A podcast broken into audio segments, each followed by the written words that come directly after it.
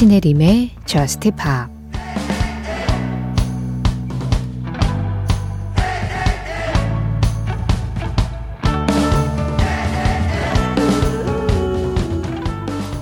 우린 오늘 밤 좋은 시간을 보낼 거야. 모든 문제들은 잊어버리고 눈을 감은 채 흘러가게 내버려두자.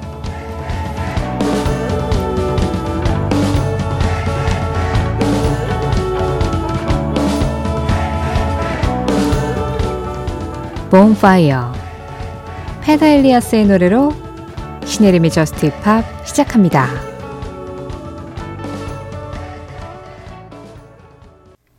신혜림의 Just Pop 시작했습니다. 오늘 가장 먼저 들으신 노래는 Peder Elias Bonfire 그리고 Mika Tiny Love였어요. Peder Elias의 Bonfire는 이영웅 님이 미카의 타이니 러브는 장희수 님이 신청을 해주셨습니다. 아, 이제 연휴의 끝이네요, 정말. 이미 연휴를 다 마무리하시고 그냥 원래 일상으로 돌아가신 분들도 있을 거고요. 지금까지는 그래도 연휴의 느낌을 갖고 계시다가 한잠 주무시고 나서 이제 다시 새롭게 일상에 적응하셔야 하는 분들도 있으실 텐데요. 그래도 이번 주는 이 연휴 덕분에 우리가 살아내야 할 평일이 예, 그렇게 많지는 않아요. 주말을 또 보면서 이번 남은 까만 날들을 견딜 수 있을 것 같습니다. 그래서 그런지 예, 오늘도 기분 좋게 이 한 시간을 좀 채울 수 있지 않을까 하는 생각이에요. 어, SNS로 아이디 몬스트럼 썰티님이 밤에 귀가길 버스에서 정신없이 듣다가 고속도로 진입 전 정류장에서 내렸어야 하는데 지나침. 고속도로 왕복하게 하는 본격 구미호 방송 Just Pop. 덕분에 1시간 full로 잘 들었어요 하셨어요. 아, 정말 이 항상 정류장 내리실 때마다 좀 긴장을 바싹 하셔야겠어요.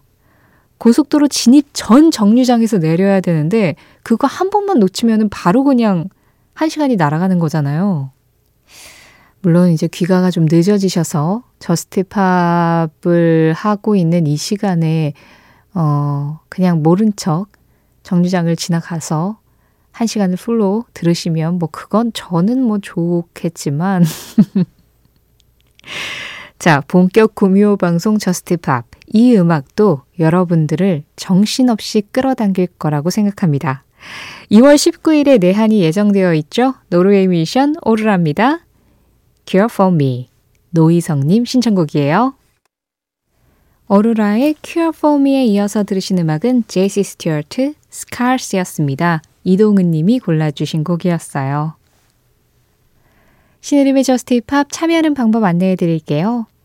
JUST POP에서 듣고 싶은 이야기가 있으시거나 또 듣고 싶은 노래가 있으실 때 그냥 내 마음을 툭툭 털어두고 그걸 다른 사람 목소리로 좀 객관적으로 들어보는 것도 괜찮겠다 싶으실 때 여러분들 사연과 신청곡은 이쪽으로 보내주세요. 문자는 샵 8000번으로 열려 있습니다. 짧은 문자에 50원, 긴 문자와 사진에는 100원의 정보 이용료 들어가고요. 스마트 라디오 미니로 들으실 때 미니 메시지 이용하시는 건 무료예요. 신의림의 저스티팝 홈페이지 사연과 신청곡 게시판 항상 열려 있는 거 잘 알고 계시죠? JUST POP 공식 SNS도 있습니다. 인별그램 MBC JUST POP으로 들어오시면 방송 없는 날 빼고는 매일매일 그날 방송에 대한 피드가 올라와요. 그거 구경도 하시고 댓글로 간단하게 참여하시는 것도 항상 환영하고 있어요. 어, 0512번님이 우드키드의 Iron이라는 노래를 신청을 해주셨습니다. 어, 이 우드키드가 정말 매력적인 뮤지션이거든요.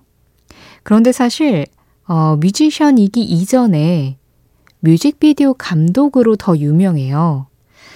어, 케이티 페리의 Teenage Dream, 테일러 스위프트의 Back to December, 라나델레이의 Born to Die, 해리 스타일스의 Sign of the Times 같은 이 노래들의 뮤직비디오를 감독을 했었던 사람이고요. 또 그래픽 디자이너로도 활동하고 있고 음악인으로도 본인만의 음악 세계를 들려주고 있는데요. 이 어, 우드키드의 음악을 좀 알려면 이 사람만의 세계관이 있어요.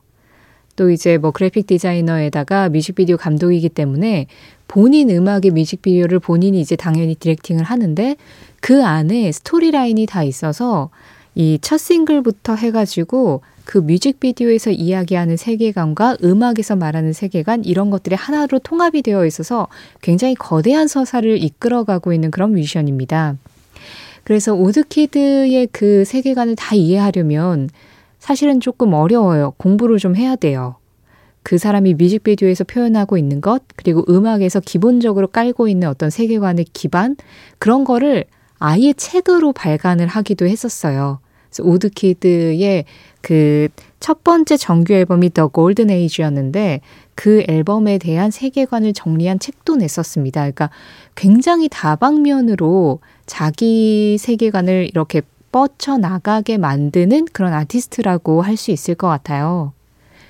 그래서 그런지 음악 자체도 상당히 이미지적이고 이 안에 분명히 뭔가, 뭔가가 있다라는 생각이 들게 만드는 그런 드라마틱한 음악을 해서 어떤 면에 있어서는 상당히 영화 음악하고도 좀 흡사한 느낌을 많이 주는데 그러다 보니까 우드키드의 음악은 그 한 곡을 감상하는 재미도 있고 또 그 노래에 이어서 이어지는 다른 노래들을 감상하는 재미, 또 뮤직비디오를 보는 재미까지 우드키드의 음악 세계를 알아가는 재미가 좀 있는 그런 뮤지션이라고 할 수 있습니다. 한 가지 아쉬운 건 이 우드키드가 프랑스 사람이다 보니까 우리가 그의 세계를 정말 정확하게 이해하기 위해서는 프랑스어에 약간 능하면 좀 더, 예, 이게 도움이 돼요. 하지만 잘 아시잖아요. 제가 유난히 프랑스어에 좀 약해서 항상 프랑스어권 음악을 전해드릴 때마다 번역기 선생님을 불러온다는 걸.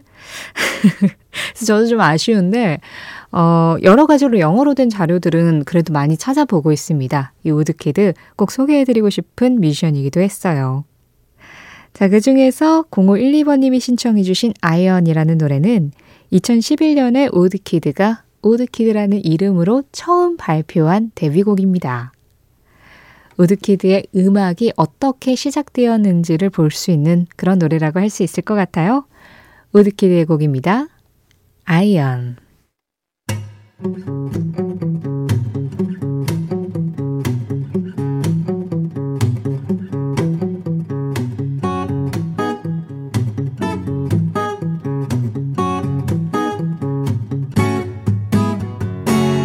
신혜림의 저스트 파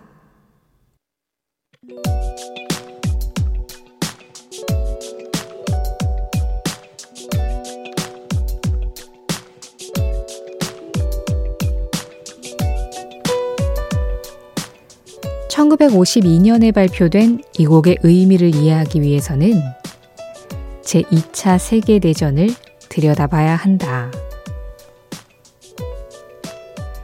이 곡을 쓴 3명의 작곡가 중 가장 먼저 아이디어를 떠올린 사람이 이 노래에 2차 세계대전에서 전장으로 떠난 연인을 그리워하는 심정을 담았기 때문이다.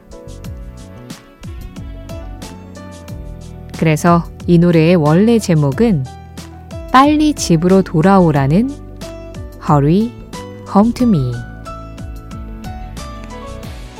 하지만 다른 두 작곡가는 이 곡이 조금 더 보편적인 이별 노래가 되기를 원했고,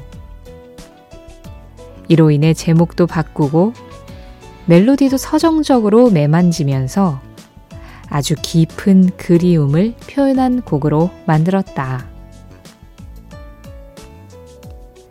그렇게 1952년 가수 조 스태포드가 불러 미국 차트에서 1위를 하고 영국에서는 여성 뮤지션으로는 처음으로 1위에 오른 이 노래.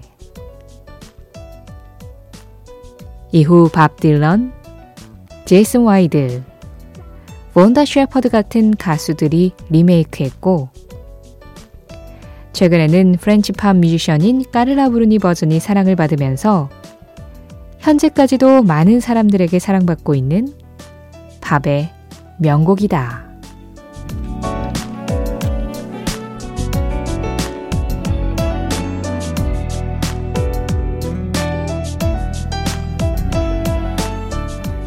이 노래는 무엇일까요? 오늘은 무엇일까요? 깔라 브루니 버전으로 들었습니다. You belong to me. 2412번님 신청으로 함께 했어요. 1952년에 원래 Hurry Home to Me라는 제목으로 만들어졌다가 여러 작곡가들이 같이 함께 하면서 제목을 You Belong to Me로 바꾸고 좀 더 서정적인 이별 노래로 만들어졌다는 이 노래. 원래 조 스태포드라는 가수가 가장 먼저 불렀다라고 말씀을 드렸고요. 밥 딜런, 제이슨 와이드, 본다 쉐퍼드 같은 가수들의 버전도 유명하다라고 말씀을 드렸죠. 이 곡의 원곡은 어, 이 카를라 브루니 버전하고 그 가지고 있는 정서 자체는 비슷한데 확실히 50년대 노래니까 그래도 지금 들으신 카를라 브루니의 버전에 비해서는 옛 노래 같다, 고전적이다 이런 분위기가 조금 더 풍겨날 수밖에 없겠죠.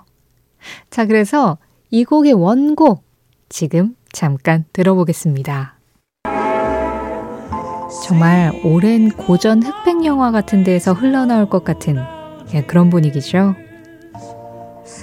나일강을 따라 선 피라미드들을 바라봐요. 열대의 섬에서 해가 떠오르는 걸 바라봐요. 그저 그러는 동안에도 기억해줘요.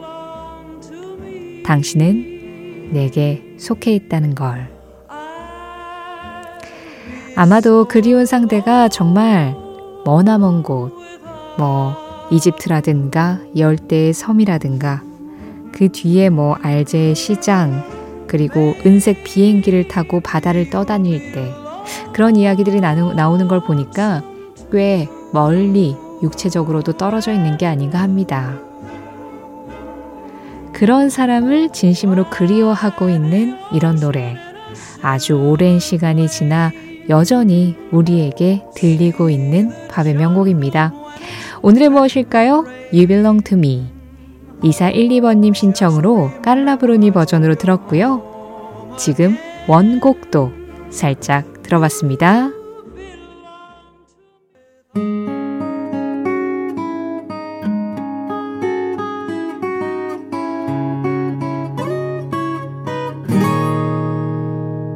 신혜림의 Just Pa 노래 두 곡이어서 들었습니다. 지금 막 끝난 이 음악은요. 영화 블랙팬서 와칸다 포에버 OST 중에서 리아나의 Lift Me Up이었어요. 그보다 먼저 들으신 음악은 엘튼 존의 목소리였습니다. Sorry seems to be the hardest word. 김혜경님 신청으로 함께 하셨어요. 김성민님, 설 연휴에 저녁에서 공원에서 운동을 하다가 큰 의자에 앉아 혼자 쉬는데 문득 이 노래가 자꾸 생각나서 신청합니다. 트래비스의 빅 체어 들려주시면 감사하겠습니다 하셨는데요. 아, 이제 일상의 모든 것들이 음악이시군요.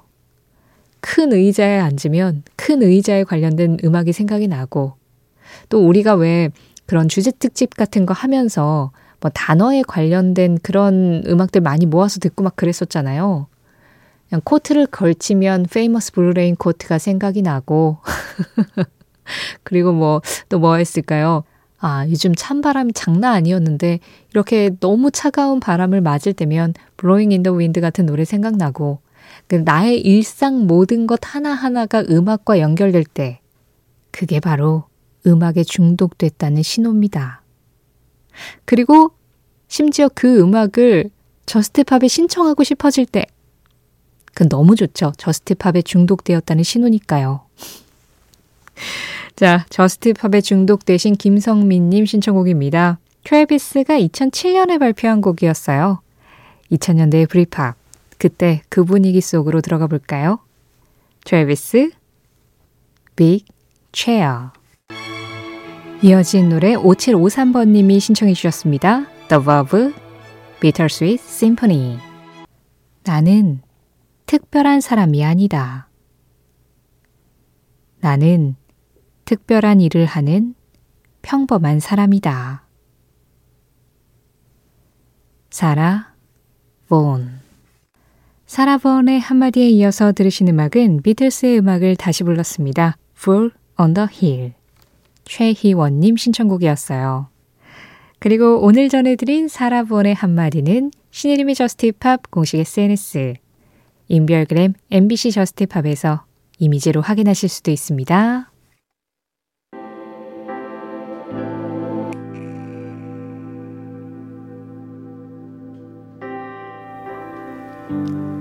JUST POP 오늘 마지막 곡은 지금 흐르고 있는 이 음악입니다. 엠버 런의 5am 1091번님 신청으로 전해드리면서 인사드릴게요. 지금까지 JUST POP이었고요. 저는 신혜림이었습니다.